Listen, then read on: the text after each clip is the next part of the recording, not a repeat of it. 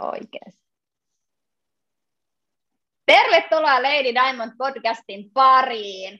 Tänään meillä on luvassa podcast, mikä on täysin live-lähetys. Tätä ei tulla editoimaan. Tämä on sitä todellista elämää ja myöskin todellista ystävyyttä.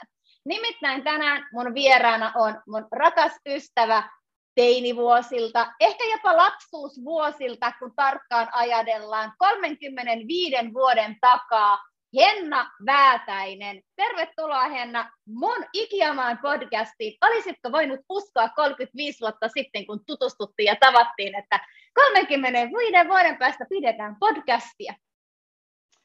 Kiitos kutsusta Satu. Tuota niin, enpä ehkä olisi uskonut, mä epäilen, että, että silloin ei oikein tiedetty, mikä oli podcast, että me kuunneltiin kai kasetti, C-kasetilta nau, radiosta nauhoitettuja kappaleita ja, ja tota noin, niin, siellä yritettiin editoida juontajien ääntä pois, että se oli varmaan, varmaan se kaikkein lähimpänä podcastia oleva juttu meille. Niin, tai sitten oli niitä jotain lasten kirjoja, mitä ehkä jo luettiin, oli luettu jo tietysti kaseteille kanssa, ja sitten me kuunneltiin ehkä niitä. Mutta eihän silloin ollut mitään internettiä eikä podcastia, olipa mulla tyhmä aloitus, mutta tuli aloitus, miten nyt sitten tuli, mutta tämä oli sitä todellista elämää. Hei, mitä sulle kuuluu? No kiitos, mulle kuuluu hyvää. Mä oon tällä hetkellä täyspäiväisenä tutkijana ja, ja, ja tota, saan kyllä elää unelmaani todeksi. Eli, eli tämä on vähän tuoreempi unelma, unelma mulle tota, parinkymmenen vuoden takaa. Eli, eli tota, ura alkuvaiheessa jo, jo halusin ehkä, ehkä tota, sitä väitöskirjaa tai opiskelujen jälkeen tehdä, mutta, mutta se sitten jäi tekemättä ja, ja nyt mä sitten saan elää sitä todellisuutta. Siisti. Hei, mikä sun unelma oli silloin, kun me tavattiin? Se saattoi olla joku rukalle menevä bussi. Nimittäin mehän laskettiin iltamäet, päivämäet, viikonloppumäet, pääsiäismäet, hiihtolomamäet ja kaikki mäet, minne vaan ikinä päästiin. Tosiaan mä tiedän, laskettiinko me niitä, me oltiin me enemmän siellä poikien perässä. Mutta siis, mikä sun unelma oli silloin, kun me oltiin 14-vuotiaalta about suunnilleen? Mulla ei varmaan ollut semmoista ihan niin kuin, semmoista suurta unelmaa, eli, eli ne vähän liikkui ja, ja ailahteli ja, ja, ja sillä tavalla niin oli erityyppisiä unelmia paljon, eli Eli tota, kyllä ne ihmisiin liittyy. Mä tykkäsin tai halusin esiintyä. Mä en oikeastaan esiintynyt koskaan silloin lapsena, mutta mä halusin aina kovasti lavalle. Ja, ja tota, jotenkin, jotenkin tota, silloin pyörittelin jo sitä, sitä niin kuin juristin ammattia vähän semmoisena tota, amerikkalaisista lakisarjoista tulleena haaveena, että, että tuossa pääsee niin kuin esiintymään ja tuo voisi olla kivaa. Ja, ja, ja, tota, ja, ja juristihan musta sitten, sitten Lopen kyllä tulikin, mutta sitä ennen varmasti siellä oli opettajaa ja, ja, ja sen tyyppisiä, mutta kyllä ne kaikki liittyy aina jollakin tavalla ihmisiin ja, ja siihen keskinäiseen niin kuin vuorovaikutukseen, semmoiseen, niin kuin, mä tykkäsin olla ihmisten kanssa. Mä mietin sitä juristia ja mulle tulee kanssa siis mieleen just ne sellaiset amerikkalaiset televisiosarjat, missä on ne juristit jatkopuku päälle ja ne on niin Ihan oikeasti, siis aina kun mä mietin, että sä oot juristi, niin mulle tulee sellainen niin kuin amerikkalainen elokuvafilmi tuohon mun eteen ja mä näen sut siellä menemässä. No mutta hei, elämä on muuttunut ja siellä matkan varrella tapahtunut kaiken näköisiä asioita. Mikä on sun unelma nyt tällä hetkellä? Missä sä se näet li- itse viiden tai kymmenen vuoden päästä? Joo, se liittyy myös, myös kyllä tota ihmisiin. Eli, eli tota, se mun suuri unelma nyt on ollut, ollut tota johtajuuden kehittäminen pitkän aikaa jo. Ja, ja tota, nimenomaan suomalaisen johtajuuden kehittäminen. Eli, eli tota, jotenkin ajattelen, että, että siellä, niin kuin meillä on suomalaisessa kulttuurissa jotakin semmoisia erityispiirteitä, jotka vaikuttaa siihen meidän johtamiseen ja, ja vuorovaikutukseen siellä työyhteisössä. Ja nyt kun mä puhun johtamisesta, niin mä en tarkoita pelkästään niin kuin yritysten johtamista tai, tai tota noin niin, vaikka, vaikka kuntaorganisaatioiden, julkisorganisaatioiden johtamista, vaan myöskin niin kuin verkostojen johtamista, semmoista johtajuutta, joka, joka niin kuin ylipäätään niin kuin jotenkin otetaan tai lankeaa jollekin, tai, tai, tai sitten sehän voi olla tietenkin asemankin kautta niin kuin, niin kuin aika yleisesti ottaen, mutta se, se työ, mitä me tehdään vaikuttaaksemme jonkun toisen ihmisen tekemiseen, niin sehän on vähän niin kuin johtamista, eikö vaan? Mm. Eli, eli, eli tota, äm, niin kuin, se, se on kiinnostanut mua ja, ja siinä erityisesti sitten se, että, että miten me niin kuin sitä vuorovaikutusilmapiiriä, sitä keskustelukulttuuria, niitä kohtaamisia, arjen kohtaamisia, niin, niin minkälaisina me ne sitten niin kuin tulevaisuudessa nähdään. Mua kiinnostaa hirveästi tämä kohtaamisten problematiikka. Mutta ihmisille ensin, ihmiset ensin, anteeksi, siis ihmiset ensin, mm. ehkäpä ihmisillekin ensin.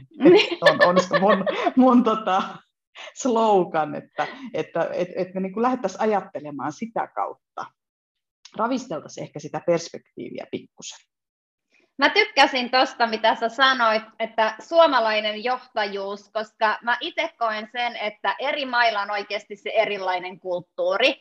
Ja vois nyt ajatella vaikka, kun mä nyt koen ehkä, että mä oon semmoinen myyntimarkkinointi ja no tietysti mulla on iso organisaatio, niin omalla tavallaan myös johtaja-asemassa ja esimerkkiasemassa, niin tämä kulttuuriero, esimerkiksi suomalainen kulttuuri vastaan italialainen kulttuuri, jossa mulla on paljon kollegoja, niin mehän ollaan ihan erilaisia, miten me tehdään töitä täällä Suomessa ja miten italialaiset tekee töitä, vaikka me tehdään samojen tuotteiden ja saman yrityksen piirissä. Mä tykkäsin tästä sun, kun sä otit esille tämän just, että suomalainen, suomalainen johtajuus ja suomalainen kulttuuri, ja se on, se on hyvin mielenkiintoinen, vaikka aina mun alalla kaikki tämmöiset proot, jotka kouluttaa kansainvälisesti, ne sanoo, että kaikki maat on samanlaisia, kaikissa maissa on samanlaiset jutut ja hässäkät ja muuta vastaan, niin minä olen eri mieltä, koska Suomi on Suomi ja suomalaiset on suomalaisia ja meillä on ihan erilainen niin kuin oikeasti niin kuin ajatusmaailma ja ajatusmalli kuin jollain etelä-eurooppalaisella tai, tai jollain etelä-Afri- äh, etelä, no, etelä-afrikkalaisella tai etelä-amerikkalaisella. Me ollaan ihan uniikki kansa.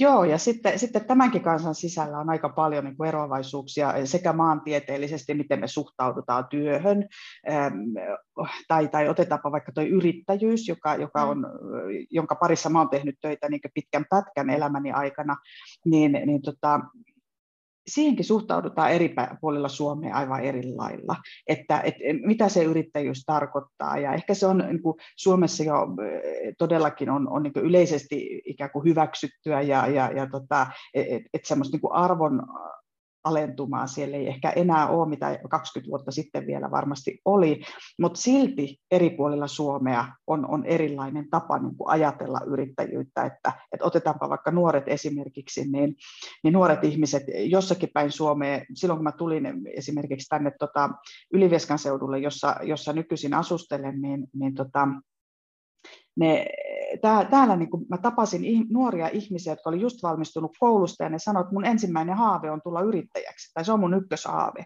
Ja mä olin aivan sillä niin että ihan oikeasti, että, että yleensähän yrittäjäksi ruvetaan, kun ei ole muuta vaihtoehtoa. Mm-hmm. Että, että haluat todellakin niin kuin tulla, no nyt, nyt niin kuin me tiedetään, että maailma on muuttunut ja, ja, ja nuoret ihmiset niin kuin ympäri Suomen ihan varmasti, niillä voi olla niitä haaveita yrittäjyydestä ja, ja, ja tota, yritysten kehittämisestä ja niin poispäin. Mutta, mutta tota noin, mutta silti siihen on niin eroja, että kuinka, kuinka ihmiset oikeasti, tota, näkeekö ne sen niin kuin semmoisena potentiaalisena mahdollisuutena niin itselleen vai ei. Uskaltaako ne lähteä kokeilemaan siipiään vai ei. Tämä on muuten niin totta, ja, ja kun mietitään, että me ollaan 70-luvun alkupuolen pimatsuja, molemmat nuoria tyttöjä vielä, niin mun mielestä silloin, kun me ollaan oltu nuoria, ja me ollaan kuitenkin siis niin kuin Kuusamosta, niin mm. ei siellä silleen ollut sitä yrittäjyyttä. Ei. Mitä esimerkiksi niin kun, sit, kun me muutettiin 80-luvun puolessa välissä Helsinkiin, kun täällä taas sitten oli jo silloin mm. enemmän yksityisyrittäjiä. Niin. Ja ehkä sitten jos miettii sitä Kuusamoa, niin siellä sitten oli se yrittäjä, oli se, se joka piti sitä autokorjaamoa, sitten siellä mm. oli se pari kampaamoa ja sillä, sillä oli sitten ne työntekijät siellä ja näin poispäin. Se yrittäjyyskin on muuttanut kyllä ihan super paljon muotoa niin kuin näiden meidän elinvuosien aikana. On todellakin, on todellakin.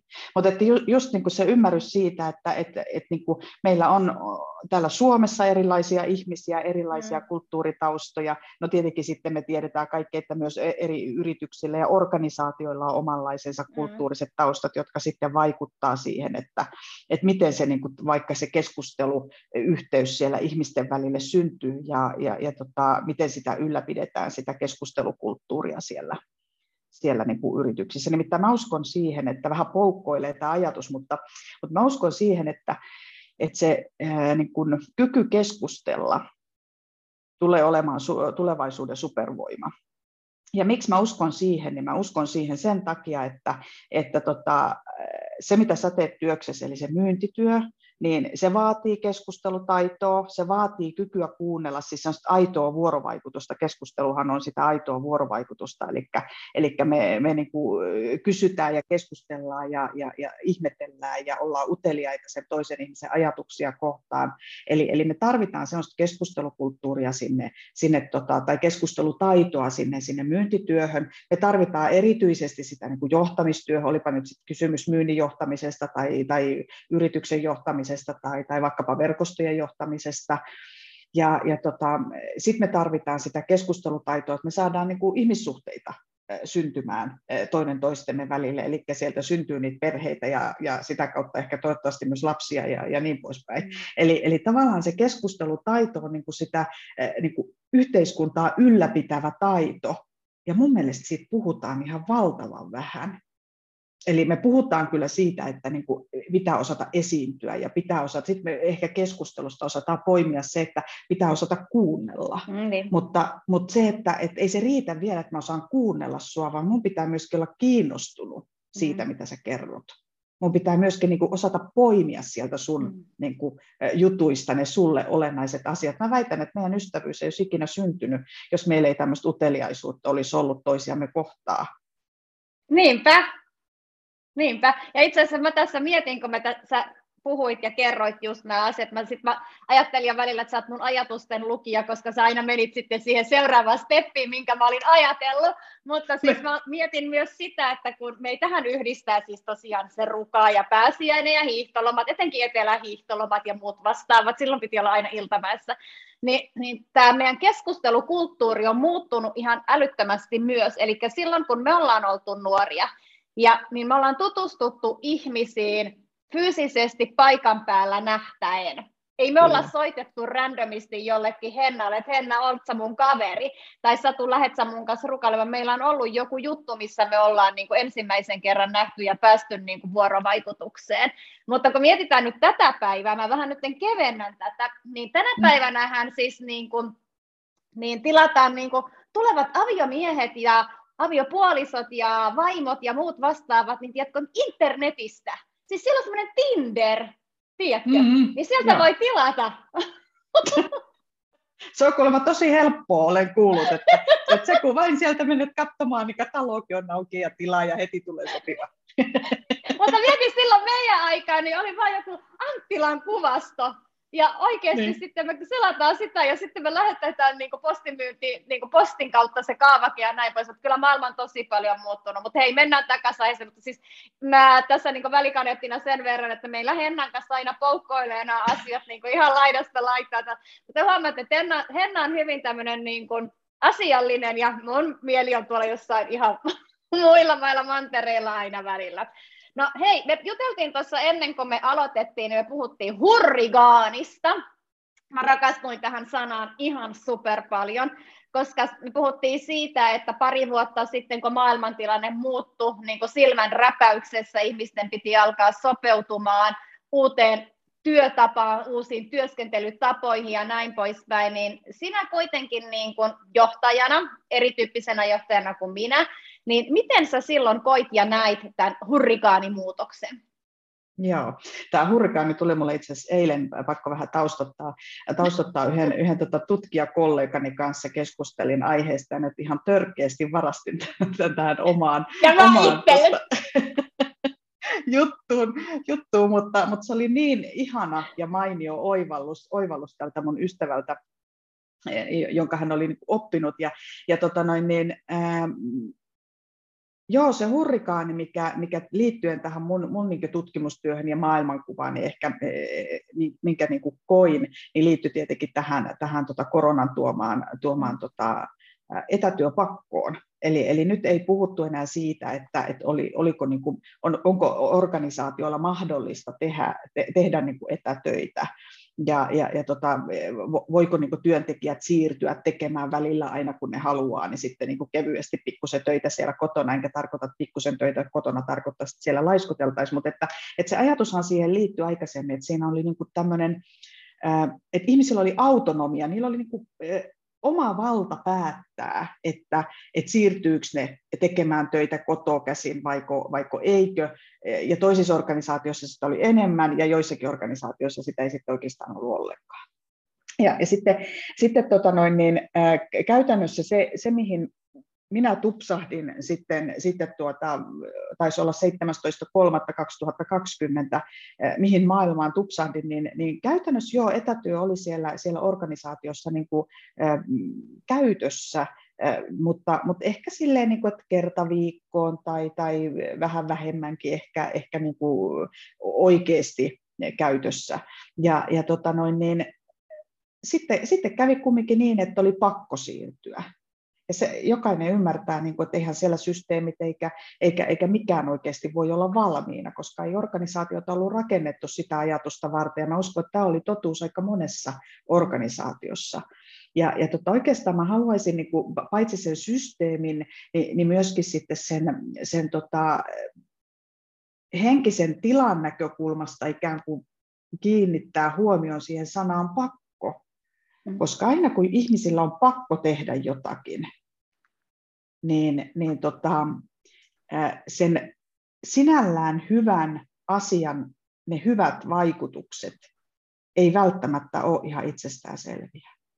Eli, eli jos, jos aikaisemmissa tutkimuksissa oli vaikka pystyttykin osoittamaan ja, ja semmoisia etätyöstä ja, ja tämmöiseen virtuaaliseen työhön, työhön liittyviä, monipaikkaiseen hajautettuun työhön liittyviä tutkimuksia on niin pilvi pimein olemassa varsinkin kansainväliseltä puolelta, että, että että se, siitä koetaan niin kuin valtavasti hyviä vaikutuksia, että sä saat niin kuin ikään kuin päättää itse, että, että milloin on hyvä tehdä niin kuin työtä siellä toimistolla yhdessä kollegojen kanssa ja, ja milloin sitten on sit hyvä tehdä kotona ja, ja milloin sitten on hyvä tehdä vaikka sieltä Levin mökiltä ja, ja, ja niin edelleen. Eli tavallaan sulla on sellainen autonomia päättää, että missä sitä, sitä työtä on niin kuin paras tehdä.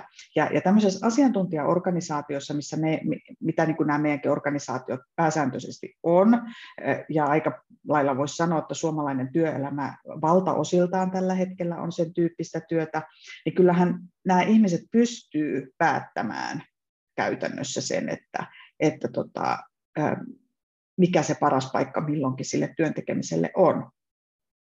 Ja jos ei pysty, niin sit johtamisen avullahan täytyisi antaa niin kuin vinkkejä, että, että miten sitä niin kuin harkintaa voitaisiin siinä, siinä sitten tehdä. Mutta nyt ei ollutkaan enää valinnan mahdollisuuksia. Silloin mm. maaliskuussa tuli se hurrikaani, tai olipa se vaikka tsunami, en tiedä mikä se oli. Mutta Hurrikaani se on, se on just niin hyvä, se on niin, niin hyvä.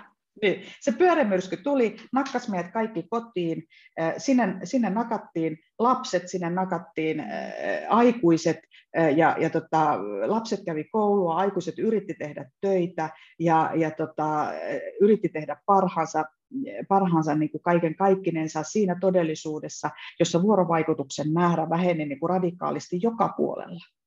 Eli nyt se, mistä mä aloitin se keskustelu, niin kuin tärkeys ja se taito, taito, miksi mä uskon, että se on supervoima, niin johtuu siitä, että se kannattelee meidän maailmaa. Ja nyt kun me, meillä ei enää ollutkaan muita keskustelukumppaneita kuin siellä kotona se aviopuoliso ja ne lapset, voisi ajatella, että ihanne tilanne, nyt on ollut aikaa tiedätkö, olla perheen kanssa, mm. että loppuu se itku ja ruikutus, että kun ei ole aikaa olla perheen kanssa, mutta, mutta kohtuus kaikessa, että, että aika mo, niin kuin vähän sellaiset ihmiset, jotka, jotka on valinneet sen, että, että he haluavat, no kaikilla se ei ole tietenkään niin kuin valinta sekään, mutta, mutta että kuitenkin on niin kuin tehneet sitä työtä siellä, siellä muualla. Ja mä väitän, että ei se ole ihan yksioikosta siirtyä niin kuin kotiin yhtäkkiä semmoiseen yhtälöön, että, että sulla ei ole enää niitä ulkopuolisia tavallaan niin kuin kumppaneita, kenen kanssa keskustella asioista kevyesti ja välillä vähän syvällisemmin ja, ja niin edelleen. et mä huomasin ainakin, että, että vaikka kotonakin on aina välillä hauskaa, niin ää, kyllä mä hirveästi kaipasin sitä, että mä sain työn, että et, et milloin mä pääsen taas työkavereiden kanssa mm. niin nauraa rätkättään sinne kahvihuoneeseen. Mm. Mm. Koska sen takia mä siellä työpaikalla käyn, koska en mä kerkeä oikeasti mitään muuta kuin tekemään töitä. Sitten mä käyn siellä kahvitauolla, niin kuin näin. Muuten mulle on ihan sama, missä mä sitä työtä teen. ihan paras. Mulle tämä taas sitten niin kuin kun mä oon tehnyt kuitenkin töitä kotona jo niin. tosi kauan, varmaan yli kymmenen vuotta. No joo, no yli kymmenen vuotta on tehnyt töitä kotoa käsin. Toki oon reistannut paljon ympäri Suomea ja ympäri maailmaa. Se lähti multa. Mutta mä olin jo tottunut tekemään töitä niin kuin Zoomin välityksellä, millä me nyt tehdään tätä nauhoitusta, ja puhelimen välityksellä ja FaceTimella ja näin poispäin. Ne ei ollut mulle uusia elementtejä. Eli mulla ei tavallaan siinä omassa jutussa muuttunut mikään muu kuin se, että meillä oli kotona koko ajan koululainen. Ja, ja nyt sitten se oli niin kuin ikään kuin se muuttuva tekijä, mikä oli, joka toi sitten sen, että kun mä vaan tarvin semmoisen oman keskittymisrauhan, kun mä teen töitä, kuten esimerkiksi nyt sun kanssa tehdään tätä podcastia, niin mä tarvin sen oman, oman kuplani, missä mä oon. Ja se kupla aina välillä sai sitten semmoisia säröjä mm. siinä pitkin päivää. Ja mä voin kuvitella sellaista ihmistä, joka nyt sitten ei ole tottunut tekemään kotona töitä, se tulee uutena elementtinä, että sä oot yhtäkkiä kotona, ja sitten sulle tulee siihen ihan oikeasti vielä se mieskin, no mun mies on tehnyt samaa työtä kuin minä niin, niin pitkään, että se oli jo ihan niin kuin tuttu juttu, että se käy välillä tässä vähän sitä mun kuplaa puhkamassa, mutta sitten siellä oli se kolmas, oli se koululainen, niin kyllä se vaati jopa multa semmoista, tiedätkö, niin kuin tsemppaamista ja keskittymistä siihen, että hei, että nyt tämä vaan pitää pitää tämä kupla niin kuin kasassa ja tämä homma pitää hoitaa kotiin ja nämä kaikki muutkin pitää olla niin kuin vielä niin kuin tasapainossa tämän koko kokonaisuuden kanssa. Ja mä oon miettinyt myös sitä silleen, että kaikki ei ole niin onnekkaita kuin sinä ja minä, että meillä on niin kotona tilaa, että jokaisella on omat huoneet ja näin poispäin, että voi olla sellaisia perheitä, missä oikeasti ei ole niin paljon sitä tilaa, että ne on, joudutaan olemaan paljon ahtaamissa tiloissa, niin kyllähän siinä ihan oikeasti varmasti hurrikaani on tullut niin monta kertaa tuolta korvista ulos siinä aikana, kun siihen on lähdetty sopeutumaan. Mutta tämmöinen tuli mulla ajatuksena, ja sitten mulle tuli tuosta, kun sä puhuit tuosta pakkosanasta, kun mä teen kuitenkin töitä hyvinvoinnin ja terveyden niin kuin parissa, niin mä ajattelin tätä silleen, että tätä pakkoa, että aika usein ihmiset lähtee tekemään niitä muutoksia sinne parempaan vasta sitten, kun on pakko. Ja se pakko yleensä tulee silloin, kun siellä hyvinvoinnissa tai terveydessä tapahtuu romahdustila. Kun olisi paljon helpompi lähteä sitä niin kuin ennaltaehkäisemään ja tehdä niitä tarvittavia asioita jo pitkin matkaa, eikä silloin, kun on jo se hurrikaani iskenyt sinne turbiiniin ja ollaan niin sanotusti selkä seinää vasten, koska silloin on aina paljon enemmän sitä tehtävää. Mutta tämä nyt ei liittynyt millään tavalla siihen johtamiseen, mutta halusinpahan nyt vaan sanoa, kun tämä on tämmöinen real life ei. tänään. Joo, mä haluan olla nyt syvästi eri mieltä, koska, koska liittyy ihan kivasti tuohon, tuohon tota, tai saan ainakin linkitettyä asian, asian sinne, koska mä, mä, mä, mulle tuli mieleen tuosta sun niin pakko, pakkopuheesta, että tehdään muutoksia vasta kun on pakko, niin eihän se ole niin, että tämä hurrikaani tai se pakko, mikä siitä tuli, mm. niin aiheutti vaan negatiivisia ajatuksia mm. Mm. tai negatiivisia niin kuin asioita, asioita niin kuin työelämään tai johtamiseen. Siellä tuli ihan jäätävä määrä positiivisia juttuja. Eli, eli esimerkiksi se digiloikka, jolla on toki niitä niin kuin, semmoisia tummia reunuksia siinä pilvessä, mutta, mutta se digiloikka oli nyt niin kuin pakko tehdä. Mm. Eli, eli tavallaan se on se hyvinvointiteko, mitä, mitä me niin kuin voidaan, jos sitä hyvinvointiajatusta haluaisi viedä vaikka tänne, tänne puolelle, niin se on se hyvinvointiteko, mitä meidän olisi pitänyt oikeasti tehdä aika päiviä sitten jo suomalaisessa niin kuin johtamiskulttuurissa työelämässä. Nyt mä tiedän, että on yrityksiä, jotka tässä on tosi pitkällä ja, ja, ja sen takia niin kuin on aina vähän vaarallista puhua niin kuin ylipäätään suomalaisesta johtamisesta, mutta ymmärretään nyt, että aika isossa osassa suomalaista niin kuin varsinkin pienyrityskantaakin etä, etätyö ei oikein koronan aikana ole kaikissa onnistunut, sen tiedän. Mm. Eli, eli tota, mutta että, että oli pakko joka tapauksessa, kaikissa yrityksissä oli pakko tehdä digiloikkaa, puhumattakaan julkisesta sektorista, ja, ja tämä johtui siitä, että ne asiakaskontaktitkin meni sinne, sinne verkkoon. Eli nyt se työntekijöiden välinen, äh, välinen tota noin, niin, yhteydenpito, niin se ei ole ollut vielä riittävä pakko. Ja tämä on mm. minusta vähän huolestuttavaa. Mm. Mä ymmärrän kyllä sen, että totta kai asiakkaat tulee aina ensin. Mutta mm. mä en oikein ymmärrä sitä, että, että tota, me unohdetaan se, se tota porukka, joka tekee meille sitä asiakastyötä. Mm. Mm. Eli nyt niin kuin tavallaan se huomio onneksi tämän pakon seurauksena kiinnitty ja, ja kääntyy työyhteisössäkin ehkä pikkusen sisäänpäin, koska nyt se kaikki ulkona tapahtuva, semmoinen hässäkkä, mitä mm-hmm. myyntityönkin yhteydessä ja asiakastyön yhteydessä on tosi paljon, niin se yksinkertaistui, se yksinkertaistui tosi kovasti nyt niin kuin tämän koronan aikana, eli, eli me, me ikään kuin sen, sen pakon aikana otettiin ehkä se välttämättömin, ainakin alkuun käyttöön, se välttämättömin. Mm. Ja, ja, ja sieltä lähti niin kuin karsiutumaan paljon semmoista turhaa, mitkä on varmaan vienyt aikaa, aikaa ja, ja tota, ja mä luulen, että, ja tästä mulla ei ole mitään tutkimustietoa, mutta mä luulen, että se on yksi selittävä tekijä, miksi me nähdään nyt talouskasvua. Totta kai yksi on se, että käytetään kausti elvytysrahaa, se on, se on yksi juttu. Mm. Mutta että miksi yritykset nyt niin kuin kasvaa, ja miksi se myynti näyttää kuitenkin niin kuin jollakin tapaa onnistuvan niin kuin etämyynnin kautta, niin, niin mä olettaisin, että se johtuu siitä, että sieltä on aika paljon sitä turhaa tekemistä pystytty karsiin pois, ja keskitytty siihen, mikä sitten tekee sitä tulosta siellä asiakastyössä. En tiedä, mutta mulla on vähän tämmöinen olettama, koska johtamistyössä näin ehkä on käynyt. Ensi alkuunhan se ehkä saattoi näyttäytyä semmoiselta, että, että kovin paljon ei, ei jo, niin kuin sitä lähijohtajaa, käytän siis esihenkilöistä nimeä lähijohtaja, kun en, en siitä esihenkilösanasta oikein kovasti tykkää, niin, niin tota, ne lähijohtajat ei välttämättä oikein osannutkaan ottaa kontaktia silloin alkuun, mutta, mutta tota, sitä ajan kanssa niin kuin opittiin se oma tapa toimia. Aina pitää löytää se oma tapa toimia. Se lähijohtajan ja, ja myöskin sitten niiden, niiden ihmisten, joiden kanssa hän teki töitä, niin heidän kanssaan niin semmoinen oikeanlainen tapa. Ja, ja tota, kaikki tämmöinen on nyt niin pystynyt kehittymään ja sehän on oikeasti niin hieno asia. Ja, ja samalla tavalla me ollaan myöskin kiinnitetty tosi paljon huomiota siihen vuorovaikutukseen. Eli, eli on paljon puhuttu siitä, että, että minkälaista se vuorovaikutus siellä meidän töissä on ja, ja, ja miten sä kohtaat sen ihmisen ja onko tämä sähköposti nyt oikea väline. Siitä nyt on puhuttu tosi pitkään, mutta sille ei ole tehty mitään. Mm edelleenkin ihmiset lähettää niin kuin ihan onnen eh, sikumoissaan niitä niin kuin, tiedätkö, tuhansia sähköposteja päivässä ja, ja, ja tota, on sitä mieltä, että tämä on niin kuin valtavan hieno väline niin kuin kommunikoida. Se on niin kuin Katin villat sitä. Eli, eli niin kuin, mun mielestä ensinnäkin mä, mä poistasin sähköpostista vastaan kaikille komennon kokonaan, että mm. semmoista ei ole ja, mm. ja pakottaisin kaikki lähettämään piilokopiona, ettei ihmiset niin kuin näe, kelle mm. kaikille se on mm. lähtenyt. Ja, ja tota, sitten se, että, että sillä lähetetään vain tiedotteita, se on mikä keskustelu mm. niin kuin paikka, mm. että on jostain muualla.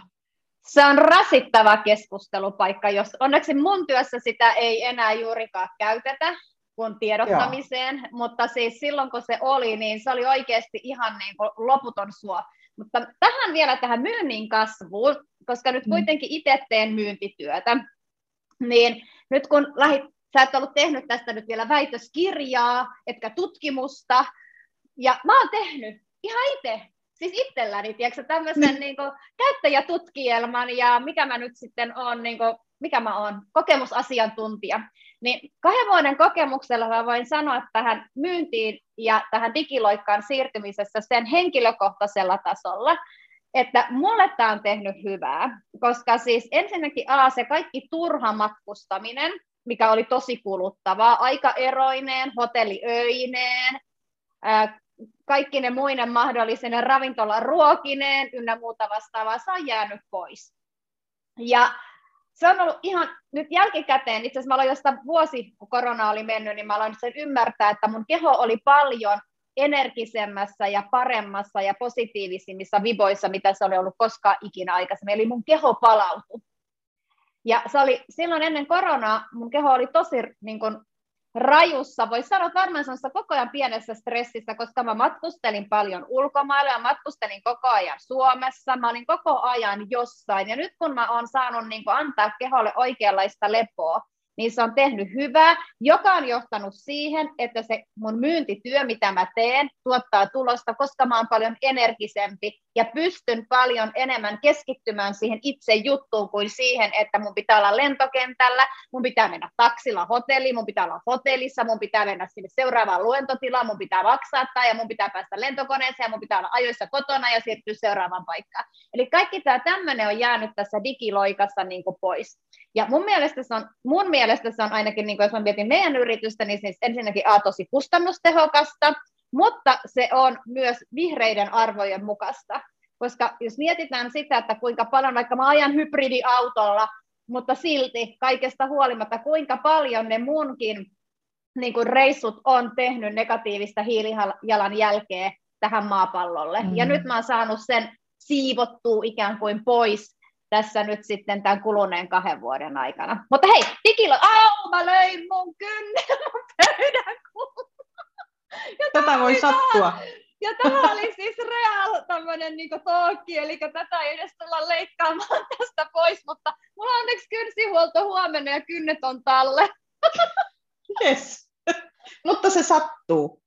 Joo, ah, siis mulla on tämmöinen niin kuin, vähän niin kuin kivitasotyyppinen työtaso tässä, niin tämä on niin oikein mukava. Mutta mä oon niin innoissani. Niin, niin siis me puhuttiin silloin, kun me tässä ennen kuin me aloitettiin tämä podcasti, niin myöskin siitä, mistä me vähän äsken jo ehkä vähän pohjustettiin sitä myyntityötä.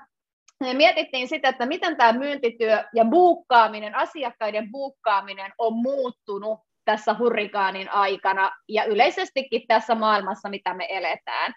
Ja sä sanoit Henna mulle näin, että, että se buukkaaminen ja sitten siitä sinne, kun pääsee asiakkaan luo juttelemaan, on sun intohimo. Ja mun mielestä sulla oli tosi hienoja pointteja, mitä me tuossa keskusteltiin, ja mä sanoinkin silloin, että tämä olisi pitänyt saada tähän podcastiin, niin voitko toistaa? Mä yritän. Mä yritän, eihän se koskaan, niin kuin tiedät, niin eh, mä uskon, että kummallakaan meistä ei tule täysin samanlaista lausetta ikinä, että, että tota, aina se vähän niin kuin ajassa muuttuu. Mutta ää, joo, siis se kohtaaminen myyntityössä on, on se mun haaste, ha, haaste kun une, semmoinen intohimon kohde, kohde ollut, ollut aina, että mitä siinä niin kuin tapahtuu. Ja, ja se kohtaaminen on, on johtamisessa myös mun ha, niin kuin semmoinen intohimon kohde.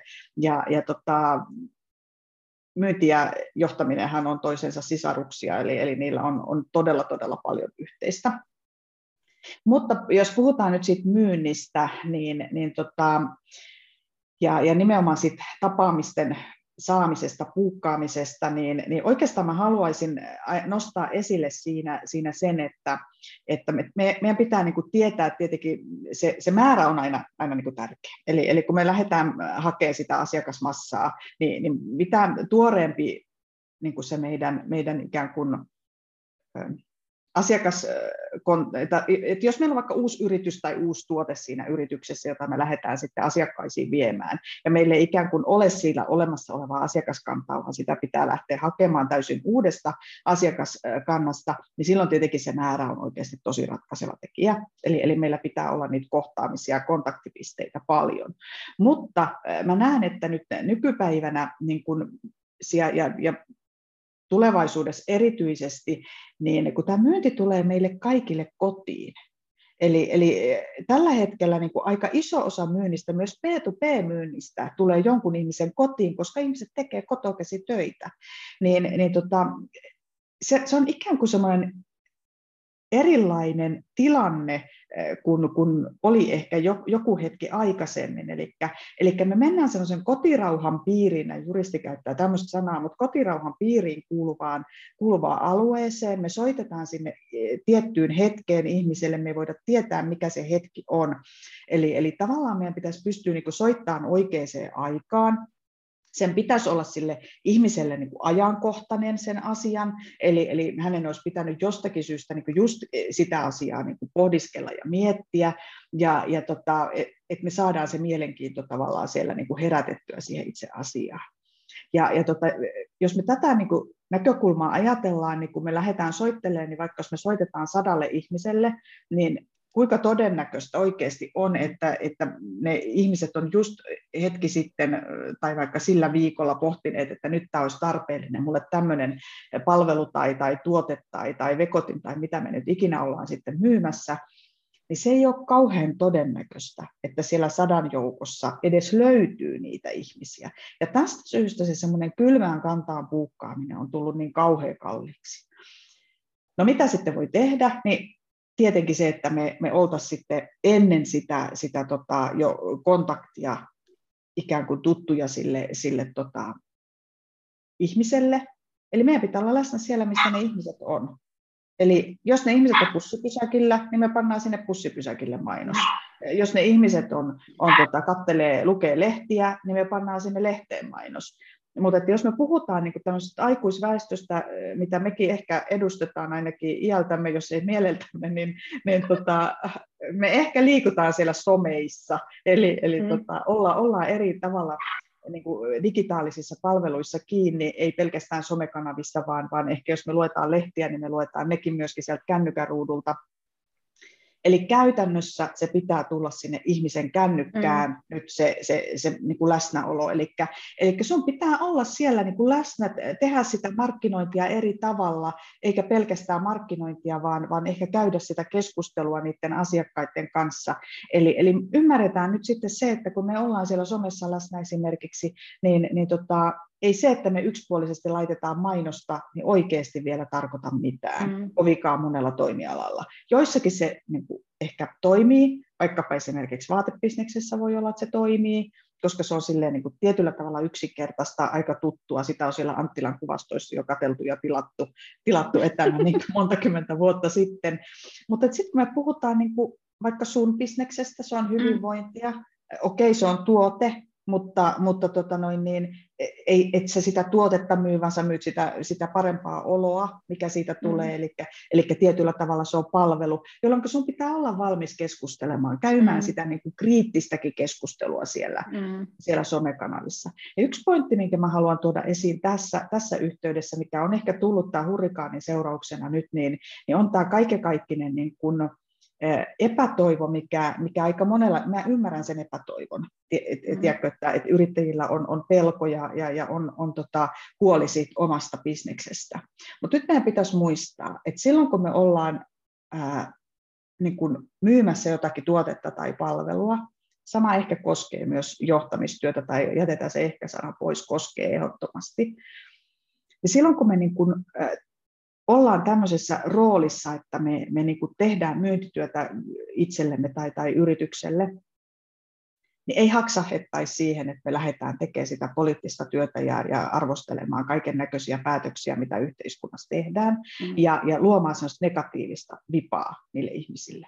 Koska nyt mä haluan kysyä, että jos mä, sä esimerkiksi myyt niin kuin hyvinvointipalveluita, ja sä, sä niin kuin tuot, nyt en tarkoita, että sä toisit, mutta, mm. mutta jos sä lähtisit niin kuin rakentaa semmoista, semmoista, että sä, sä omassa somekanavassasi esimerkiksi hirveästi lähtisit niin kuin lietsoa semmoista negatiivista puhetta tästä koronasta ja niistä poliittisista mm. päätöksistä tai rajoituksista tai tämmöisistä, niin kuinka moni ihminen haluaisi liittyä sinuun? Mä niin rakastan tätä, mitä sä sanoit, koska oikeasti siis tämä oli niin naulan kantaan, ja tämä on se asia, mistä me ollaan puhuttu tosi paljon. Ja, ja sä puit sen niin, kuin niin hienosti, tiedätkö, niin kuin sanoiksi, koska sä vaan nyt sanoit sen. Siis oikeasti siis se menee just noin. Eli, eli silloin kun me ollaan hyvinvointialan yrittäjiä, ja vaikka, me niin kuin, vaikka meillä olisi se firman sivu ja vaikka meillä olisi se oma henkilökohtainen sivu, niin, niin me ollaan aina sen oman yrityksen mannekiineja ja käyntikortteja.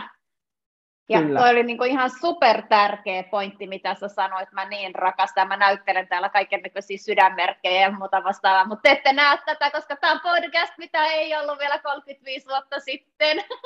Ei niin, mutta tuohon mä haluan vielä sanoa, sanoa sen, se on, se on just niin kuin, tuo, tuo, tuo mitä, mitä, mitä niin kuin vahvistit ikään kuin kuulostaa ihanalta, että joku jakaa niitä ajatuksia. Välillä tuntuu, että kun nyt someja katsoo, niin on, on niin kuin ajatuksinen aika yksin, mutta, mutta meidän kannattaa niin kuin muistaa sekä johtamisessa että myynnissä, että ihmiset sitoutuu ihmisiin. Mm. Yksikään ihminen ei sitoudu yhteenkään yritykseen. Ne lemppaa joka ainoan yrityksen saman tien, kun sieltä lähtee kaikki mielenkiintoiset tyypit pois. Eli ihmiset sitoutuu ihmisiin, ihmiset ostaa ihmisiltä, ja, ja tota, meidän pitäisi niin kuin miettiä, että, minkä, että minkälaiselta ihmiseltä minä niin kuin haluan ostaa.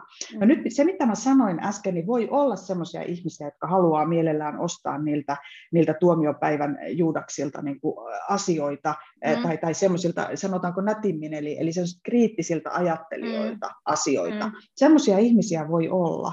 Ja, ja, ja, ja niin kuin meidän pitää hyväksyä se, että se meidän oma tyyli ei välttämättä niin kuin tuo meille koko ihmiskuntaa asiakkaaksi. Mm. Mutta sillä niin kuin uutisia kaikille, että ei tarvikaan. Eli, mm. eli me, me voidaan niin kuin rohkeasti niin kuin segmentoida ja valita se meidän porukka, kenen kanssa me halutaan leikkiä. Ja jos mun pitää niin kuin valita, että kenen kanssa mä haluan sinne hiekkalaatikolle tai, tai vaikka sinne rukaan hiihtopussiin lähteä, mm. niin kyllä se on se positiivinen ihminen, mm. jonka kanssa mä voin käydä kriittistä keskustelua, mutta mm. mä tiedän, että se pysyy niin kuin meidän välisenä juttuna. Mm. Ja se ei niin kuin mm. lähde tavallaan, että, että se kriittinen keskustelu niin kuin että se käydään sitten jossain muualla kuin, kuin ehkä siellä niin kuin julkisissa kanavissa en mä tiedä sanonko mä tätä nyt vähän niin kuin, löperöstikin, mutta mä haluan olla ihmisten kanssa, jotka katsoo eteenpäin niin positiivisesti. Mm. Että ne mm. uskoo, että kaikella tulevalla on, niin kuin, että siellä voi olla uhkakuvia, mutta että siellä on aina riittävä määrä positiivisuutta mm. ja riittävä määrä niin kuin odotettavaa. Mm. Nimittäin en, en mä tiedä, kuka haluaa tehdä työtä sen eteen, että, että, niin kuin, että kaikki tuhoutuu. Niin kuin, että, mm että joo, kyllä mä ymmärrän, että, että meillä on isoja uhkakuvia nyt niin mm. niin elämässä, mutta että, että mihin me kiinnitetään sitä huomiota, niin vaikkei mihinkään vetovoimallakin ikinä uskoiskaan, niin, niin siitä huolimatta se ihan ihmismielikin toimii silleen, mm. että me kiinnitetään huomiota niihin asioihin, mitä me siellä ympärillä me nähdään. Mm. Ja, ja tota, ihan esimerkkinä, että jos olet raskaana, niin sä näet kaikki mm, raskaana mm. olevat, ja, ja jos olet just ostanut uuden auton, niin sä näet, että oho, onpa näitä samannäköisiä autoja niin kuin tosi mm, paljon, ja aikaisemmin mm. niitä ei ollut yhtään, tai, tai niin kuin tämän tyyppisiä asioita. Eli jos sä ajattelet niin kuin tulevaisuudesta positiivisesti, niin yhtäkkiä sä näet, että sulla on niitä samantyyppisiä ihmisiä siinä ympärillä. Mm. Ja niiden kanssa on muuten hirvittävän paljon halvempaa tehdä bisnestä mm. kuin sen kriittisen massan kanssa. Mm. Sä oot niin hyvä, voi että. Hei, mulla on pari kysymystä. Viitaten tuohon meidän ehkä viisi minuuttia sitten olleeseen juttuun, mitä sä puhuit, kun sä puhuit sitä paljon, että kun me sitten soitetaan, kun me sitten soitetaan. Niin tämmöinen henkilökohtainen niin haaste omassa organisaatiossa, koska sä tiedät, mitä mä teen työkseni ja minkä tyyppistä ja näin, niin meillä on sellainen haaste. Niin nyt sun pitää kertoa, että kumpi on parempi, soitto vastaan viestit. Ja miksi? Soitto vastaan viestit. Mm. Mä oon nykyisin sitä mieltä, että, että tota, mm, mä, laittaisin kyllä, mä laittaisin kyllä viestin ensin. Mm. Mä, mä, on ollut, eh, mä väitän, että, että pannaan viisi vuotta taaksepäin, niin mä olin ehdottomasti sitä mieltä, että, että ehdottomasti soitto. Että, mm. että ihmisillä on, niin ne, ne kieltäytyy sitten puhumasta, jos, jos tota, sä ensin paat viestin ja sitten, sitten vasta niin kuin soittelet. Ähm, massaviesteihin en usko, eli, eli ne, mm. ne tuottaa niin kuin,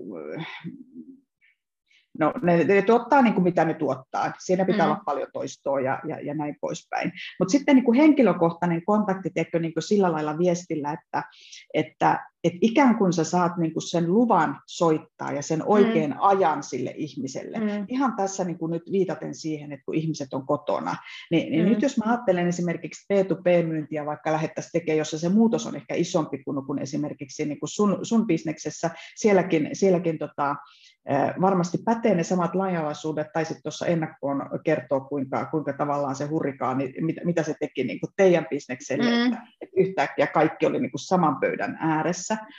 Ää, niin, niin tota, nyt mä, nyt mä niin kuin ajattelen niin, että, että, tota, että se on niin kuin vaikkapa siellä P2P-myynnissä, että sä, sä soitat ikään kuin siihen hetkeen, kun kaikki ne kolme lasta on tullut koulusta kotiin ja, mm. ja, ja, ja haluaa sitä välipalaa ja huomiota, ja, ja tota, kun on niin iloisia, kun äiti on kerrankin tai isä, kumpi nyt siellä sattuu olemaankaan, niin kotona, eh, jota ei ole tapahtunut ehkä kymmeneen vuoteen, vaan on tullut joskus kuuden aikaan niin rätti väsyneenä, niin nyt ne haluaa sen huomioon, kun ne kerrankin sen niin kuin saa.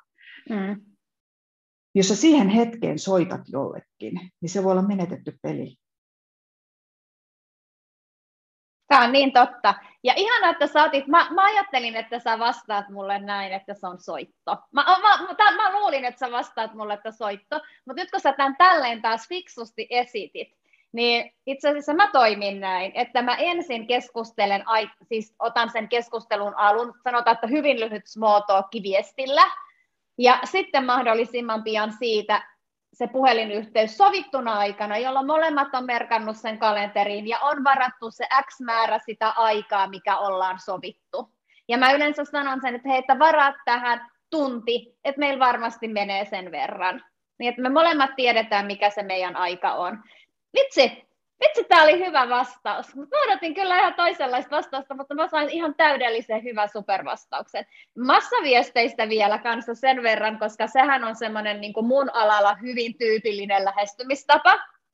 Tehdään viesti mikä lähetetään sitten henkilökohtaisesti miljoonalle kahdeksalle sadalle Facebook-kaverille ja kuudelle sadalle Instagram-seuraajalle ja LinkedInissä laitetaan vielä rumpu päälle ja sitten vedetään vielä vähän sähköpostia kaikkiin luureihin ja kaikkia mahdolliseen. Mutta siis se on sellainen niin kuin sudenkuoppa ja mulla oli itse asiassa eilen tosi hauska keissi, kun yksi mieshenkilö oli sitten tehnyt tämmöisen massaviestisysteemi hässäkään ja sitten hän siinä tuskaili ja Sä sanoit, että laita mulle kuule nyt saman tien se viesti tulemaan. Meillä oli siis FaceTime-puhelu, että mä pystyn sen lukemaan tässä, että mä katson tämän sun viesti, että mikä tässä meni niin kuin metsään. Ja ensimmäinen, mitä mä kysyin häneltä, oli se, että mitä jos sä itse saisit tällaisen viestin. Niin se mies vastasi mulle, että hän ajattelisi, että hullu, se spämmää mua. Niin. Mm. Kyllä. E, saanko tuosta nyt, kun aasinsilta, niin yhden kysymyksen esittää no, sulle? No totta kai saat. Kiva. Toi, toi musta nimittäin, tota noin, niin, en voinut välttyä ajatukselta, että tuossa että on niin kuin isossa määrin niin kuin verkostojen johtamiseen liittyvä kysymys tai, tai yksittäinen tilannekohtaaminen ehkä, ehkä oli niin kuin kysymyksessä. Ja, ja minua kiinnostaa tuo verkostojen johtaminen siitä, siitä syystä, että, että se tulee olemaan niin kuin tutkimusten mukaan julkisella puolella tulevaisuudessa, jos ei ole tänäkin päivänä aika pitkälle se, se tapa, millä, millä niin kuin näitä tämmöisiä monimutkaisia yhteiskunnassa olevia ongelmia niin kuin pyritään taklaamaan.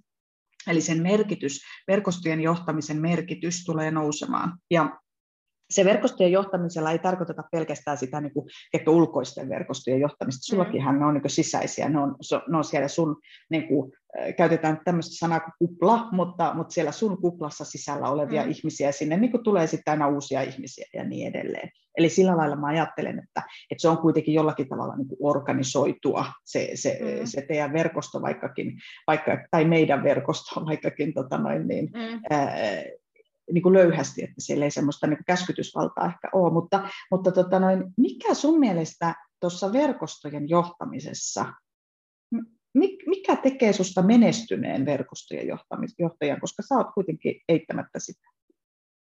Arvaa mikä? No. Supervoima. No mikä se on? No se on se supervoima kyky keskustella. Wow.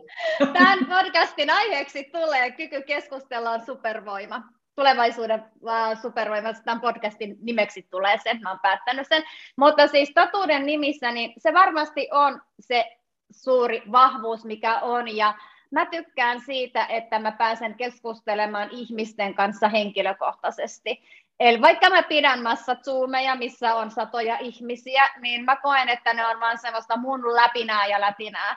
Mä otan mieluummin, käytän enemmän aikaa. Mä saan tunnissa käytyä ison määrän ihmisiä, mutta mä käytän mieluummin enemmän aikaa ja otan ne ihmiset yksilöinä ja henkilöinä mun kanssa puheluihin esimerkiksi. Koska silloin mä pääsen sinne ytimeen ja just sen ihmisen tärkeisiin asioihin, enkä siihen, miltä musta tuntuu isossa kuvassa. Mutta se vie paljon enemmän aikaa kuin se, että yhdellä napin painalluksella mä laitan vaikka valmiiksi tehdyn videon tai muuta vastaavaa. Miksi Keskustelu. Sitä, Niin, miksi sä sitten sanoit, että se vie paljon enemmän aikaa? Miksi sä käytät sen ajan? Miksi se niin kuin, kannattaa? No siis uh, totta kai siis se kannattaa sen takia, koska jos mulla on vaikka, leikitään, että mulla on Zoomi, missä olisi vaikka 200 ihmistä, mä en pääse heidän kaikkien kanssa vuorovaikutukseen, eli keskustelemaan. Mutta kun mulla on se yksi ihminen tässä, niin mä pystyn, pystyn keskustelemaan hänen kanssaan, ja, ja me ollaan, sä oot sanonut tässä ehkä monta kertaa jo silleen, että ohjaamaan oikeaan suuntaan tai jotain muuta vastaavaa, niin mä pystyn ohjaamaan häntä silloin sinne oikealle ladulle. Ja se hänen tyyli ja tapa tehdä voi olla ihan erikoisen 199 muun, jotka siellä Zoomissa on. Jolloin se, mitä mä oon puhunut siellä Zoomissa, ei kohtaakaan hänen tarpeitaan, vaan se, kun me mm. keskustellaan henkilökohtaisesti, on ne hänen jutut ja hänen ne briljantit, timanttiset taidot pystytään hiomaan silloin ainoastaan mun mielestä niin kuin täyteen loistoonsa. Jos hän on siellä, niin kuin tämä yksi sanotaan nyt näin, siellä 200 joukossa, ja se ei oikeasti kohtaakaan se asia, tätä, tätä henkilöä, niin sehän on ihan niin kuin kun mä puhuisin niin kuin tyhjille seinille, koska ei hän saa mm. siitä mitään irti, koska se se ei, hän ei saa siitä mitään niin kuin vinkkejä, ideoita, inspiraatiota eikä kenties innostustakaan. Ja siksi mm. mä tykkään, että se on se yksi yhdelle. Ja, ja se vie tietysti totta kai aikaa, koska mä varaan yleensä siihen tunnin. Siis niin kun, että mä sitten olen keskittynyt ainoastaan siihen yhteen ihmiseen. Mutta se näkyy tuloksessa. Ja se myös näkyy siinä, kun sä puhuit siitä, mikä se oli, esijohtaja. Lähijohtaja. Lähijohtaja, kun sä puhuit niistä lähijohtajista, niin siinä tulee myös se, että, että niiden, kun mä oon heidän kanssa henkilökohtaisesti yhteydessä, niin heillä on helpompi olla muun yhteydessä, koska he oppii tuntemaan mut ja tekemään sen, sen luottamussuhteen, kun taas sitten, jos sä oot yksi 200 joukossa, niin sä ajattelet, että toi Satu on tuolla niin kaukana, että ei sille nyt voi ainakaan mitään viestiä, tai ainakaan sille ei voi soittaa että se häiriintyy, vaan musta tulee läheisempi. Ei, ei välttämättä ystävä, niin kuin me ollaan ystäviä, mutta kuitenkin sellainen läheisempi, kenelle on helpompi puhua. Tämä on mun näkemys. Pitkä vastaus. Ei, kun ihan loistavia juttuja. Ja tota noin, niin, äh, joo, ja tartun, tartun tuossa tota, ihan, ihan tota ensimmäiseksi siihen, että, että kun sä sanoit tuossa, kun mä mietin omaa johtamista, niin, niin ihan samoja juttuja kirjasin täältä tämmöiset niin tarpeet, että sun pitää ymmärtää, mitkä on ihmisen tarpeet, mm. että sä pystyt johtamaan sitä niin kuin ollenkaan mm. mihinkään suuntaan. Mm. No, tähän linkittäisin sitten se, sen niin kuin unelmat ja haaveet, et, et sitten kun me tiedetään ne unelmat mm. ja haaveet ja, ja sitten ne tarpeet, että mitä se ihminen niin ikään kuin henkilökohtaisesti tavoittelee, mm. niin sitten me voidaan niin kuin rahoittaa sitä sen ihmisen intohimoikkunaa eikö vaan? Mm, eli eli tavallaan niin kuin, e, e, palvella sitä hänen intohimoa eikä sun mm. intohimoa. Mm. Ja, ja, ja se on, se on musta niin kuin tosi tärkeä juttu. Ja sitten se, se mitä puhuit tuossa tuossa niin kuin viimeiseksi herätti semmoisen ajatuksen, että kun lähijohtaja, ää, miksi mä oikeastaan sitä termiä on halunnut tämmöisenä etäaikana niin kuin viljellä, niin johtuu siitä, että johtajan on oltava lähellä riippumatta mm. siitä, mikä on maantieteellinen etäisyys. Mm. Ja nyt meidän täytyy tehdä se niin kuin todeksi, että, että me saadaan niin kuin kavennettua erilaisin keinoin sitä, sitä tota, niin kuin etäisyyden vaikutusta siinä mm. johtamistyössä, mm. siinä vuorovaikutustekemisessä. Ja, ja tota sama koskee myös myyntityötä. Mä uskon, että me mm. pystytään tekemään paljon niin kuin suomalaisessa myynnissä, että me sitä etäisyyden vaikutelmaa niin kuin tai vaikka kansainvälisessä myynnissä, että me mm. sitä etäisyyden vaikutelmaa niin kuin vähennetään. Mm. Ja, ja tota, siihen nämä digitaaliset välineet hyvin käytettynä on niin kuin erinomainen, erinomainen tota, alusta. Mutta mitä sä sanoisit sitten siitä, että, että tarvitaanko me enää niin kuin face-to-face kohtaamisia? Tarvitaan. Tarvitaan, koska ihminen tarvii ihmistä myös fyysisesti. Ja mm. ainakin siis niin kuin mun työssä se, että, että me ollaan niin kuin saman katon alla, niin se energia, mikä sieltä tulee ja se fiilis ja se tunnetila, niin onhan se ihan eri kuin se, että me ollaan niin kuin ruudun välityksellä. Et jos mekin nyt oikeasti istuttaisiin niin kuin silleen, että meillä, meillä ei olisi tätä ruutua välissä, niin tästä olisi tullut varmaan vielä ihan erilaisempi tästä meidän podcastista, että kyllä niin kuin ihminen tarvii ihmistä yhä edelleen, mutta, mutta sanotaan, että niin kuin, monet asiat me pystytään hoitamaan etänä. Ja, ja ajatellaan vaikka sitä, että kun mä teen kuitenkin kansainvälisen yrityksen kanssa niin kuin töitä, niin meillä on ollut kaikki palaverit ollut aikaisemmin aina fyysisiä.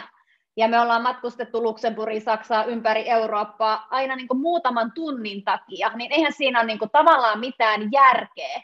Mutta sitten meillä on muutaman kerran vuodessa niin isoja tapahtumia, missä me sitten kaikki nähdään, niin nehän on niinku niitä niinku kliimakseja, mitkä siellä sitten niinku odottaa niiden etämiittinkien niinku ohessa.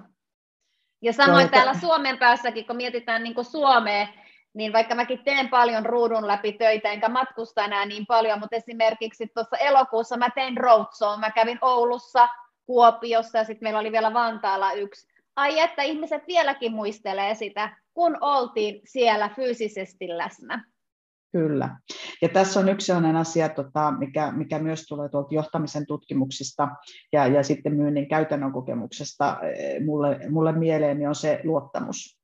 Mm. Eli, eli tota, juurikin nuo tunteet ja, ja, ja sen tyyppiset asiat, ilman muuta inspiraatio ja intohimo syntyy helpommin, jos me ollaan, ollaan mm. niin kuin fyysisesti toinen toistemme kanssa läsnä, mutta myös luottamus. Eli on, on niin tutkittu, että, että se luottamuksen syntyminen, eli, eli se, että kun me rakennetaan jonkun uuden ihmisen kanssa luottamussuhdetta, niin, niin se on helpompaa, jos me tavataan niin kuin fyysisesti. Eli silloin tavallaan siellä uusasiakashankinnassa ehkä jossakin vaiheessa on hyvä se, se tota, niin kuin henkilökohtainen kohtaaminen sinne jonnekin mahduttaa, mahduttaa ja, ja johonkin siinä prosessin vaiheeseen. Mutta mä en sitä tekisi esimerkiksi sinne ihan alkuvaiheeseen, koska kyllä siellä riittää se, että, että se mm. että voi olla se etäisyys jopa hyödyksi. Se mm. ihminen ei koe, että se tulee niin kuin hänen maaperälleen, vaan hän saa mm. vähän ajatteluaikaa ja, ja mm. pohdetta ja näin poispäin. Että, mutta että, että, että sitä luottamustakin kannattaa välillä sitten pohtia niin kuin siinä kohdassa, kun miettii, että missä vaiheessa sitten me asiakkaita tavataan esimerkiksi, tai, tai siellä johtamisessa sitten niitä, mm. niitä verkostokumppaneita tavataan. Niin, niin tota, mutta ehkä tekisi mieli sanoa, että se on tavoitteesta kiinni, että mitä me tavoitellaan sitten sillä, sillä tapaamisella, että, että pitäisi olla joku tavoite, ja se pitäisi niin. olla joku muu tavoite kuin se myynti, koska mä mm. väitän, että jos me myynnissä tai e, pakko vielä sanoa, että jos me johtamisessa meidän ykköstavoite on tehdä taloudellista tulosta, niin harakoille mm. menee. Ja jos me mm. myynnissä ykköstavoite on saada kauppa, niin meni yhtä mm. harakoille. Mm. Eli mun mielestä se tavoite täytyy olla joku muu. Eli meillä pitää mm. olla se jotenkin se ihmisen auttaminen eteenpäin, mm. pitää olla se meidän tavoite. Ja, mm. ja sitä kautta, kun me ajatellaan sitä niin kuin asiaa, niin, niin silloin todennäköisesti se taloudellinen tuloskin on parempi. Vai onko se eri mieltä? Mä oon ihan samaa mieltä sun kanssa. Arvaa mitä no. tulee kolmen kuukauden podcast. no joo, mutta voidaan, voidaan katkaista. Tässä on puolentoista kuukauden kohdalla. Käydään välillä nukkumassa pikku hetki. Hei, viimeinen kysymys, se voidaan ottaa jatko-osaa, koska meille tulee hyviä keskusteluja oikeasti, koska me ollaan, me ollaan kuitenkin hyvin erilaisia. Sulla on, sulla on tutkijan taustaa ja, ja hyvin pitkälti tämmöistä asiantuntijaroolia eri tavalla kuin mulla. Niin nämä on mun mielestä ihan superhyviä nämä meidän ajatuksen vaihdot ollut tässä, mutta sä saat viimeisen tehtävän, koska tämän podcastin nimeksi tulee siis tulevaisuudessa kyky keskustella on supervoimasi. Niin, sanoppa nyt sille niin kuin lennosta muutama vinkki kiteytettynä, mitä tämä tarkoittaa? Vielä kerran. Joo. No se tarkoittaa sitä, että sen ytimessä on, on tota semmoinen asia kuin uteliaisuus toisen ihmisen ajatuksia kohtaan. Ja, ja tota, jos me lähdetään siitä perspektiivistä katsomaan sitä keskustelua, niin silloinhan se tarkoittaa sitä, että me kuunnellaan, ollaan aidosti kiinnostuneita, jatketaan sen toisen ihmisen ideoita ei ehkä niinkään välttämättä kriittisesti arvioida, vaan, vaan jatketaan sen toisen ihmisen ideoita. Ehkä sitten ne ideat, mitkä ei meissä herätä, ei resonoi meissä, niin sitten me niinku, ää, ei jatketa niitä, vaan me jatketaan sitä ideaa, mikä, mikä, mikä tavallaan siellä sitten, sitten meitä, meitä niin kiinnosti ja, ja, ja on jotenkin siellä meidän intohimoikkunassa oleva asia. Eli, eli sellainen uteliaisuus, kuuntelemisen taito ja, ja sitten kuitenkin myös, myös me tarvitaan siihen keskusteluun ehkä sellaista argumentoinnin taitoa, että, että osataan myöskin itse tuottaa sellaista hyvää sisältöä siihen keskusteluun, koska aika harva tykkää sitten keskustella ihmisen kanssa, joka vaan kuuntelee. Eli, eli kyllä me tarvitaan kuitenkin sitä, että, että osaa, osaa myöskin muodostaa itselauseita ja, ja, ja tuoda, tuoda uusia ajatuksia siihen, koska mikäpä on sen mahtavampi, mahtavampi tota noin, niin hurrikaani kuin se hurrikaani, joka, joka iskee sinne sinne tota, vaikka keittiön pöydän ääreen, jossa, jossa sitten keskustellaan toinen toistansa niin kuin tukien ja, ja siellä niin kuin uusia ideoita tuoden ja, ja, ja sieltä, mistä lähdettiin, niin kukaan ei enää kahden tunnin päästä muista, mistä me lähdettiin, kun me ollaan päästy jo niin kauas. Eli sellainen intohimoinen keskustelu, jossa aika ja paikka ja ihmiset ja kaikki menettää tietyllä tavalla merkityksensä ja vaan se keskustelu niin kuin ikään kuin saa, saa siinä sen tota, ää, pääroolin, niin niin jotenkin mä ajattelen, että, että näin, ja että uskallettaisiin keskustella myöskin enemmän niiden ihmisten kanssa, jotka ei välttämättä jaa samaa maailmankuvaa. Että se, se tässä ajassa ehkä niin kuin puuttuu, ja, ja nyt mä en tarkoita niin kuin väittelyä, vaan mä tarkoitan mm. keskustelua, sitä uteliasta suhtautumista siihen, että, että meillä ihmiset katsoo asioita eri perspektiiveistä, ja me voidaan oppia joka päivä jotain uutta. Aivan mahtavaa ja timanttista. Kiitos Henna rakas Ylivieskasta, kun olit mun podcast-vieraana ja voidaan ottaa seuraava jakso jossain vaiheessa. Toivottavasti tykkäsit meistä. Kun tykkäsit, niin laita tämä podcast ehdottomasti seurantaan ja jakoon esimerkiksi sun sosiaalisessa mediassa. Kiitos kaunis, kun olit linjoilla.